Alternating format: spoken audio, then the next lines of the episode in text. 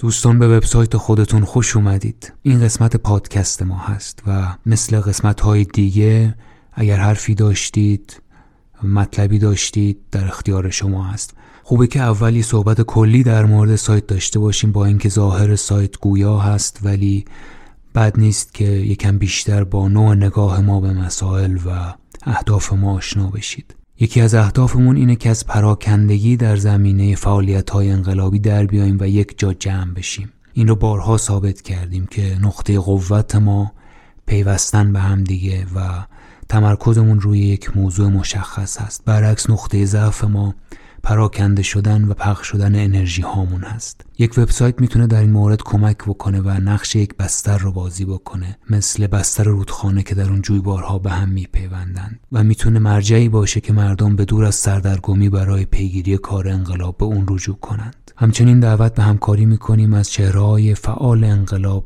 عزیزانی که زحمت فراوان کشیدن و بار سنگینی بر دوش اونها بوده. همینطور دوستانی که در رشته تخصصی خودشون فعالیت می‌کنند. خوبه که اون بخشی که پوشش میدن در بدنه یک ساختمان قرار بگیره. در ضمن یک وبسایت می‌تونه در رسمیت بخشیدن به کار انقلاب هم کمک بکنه.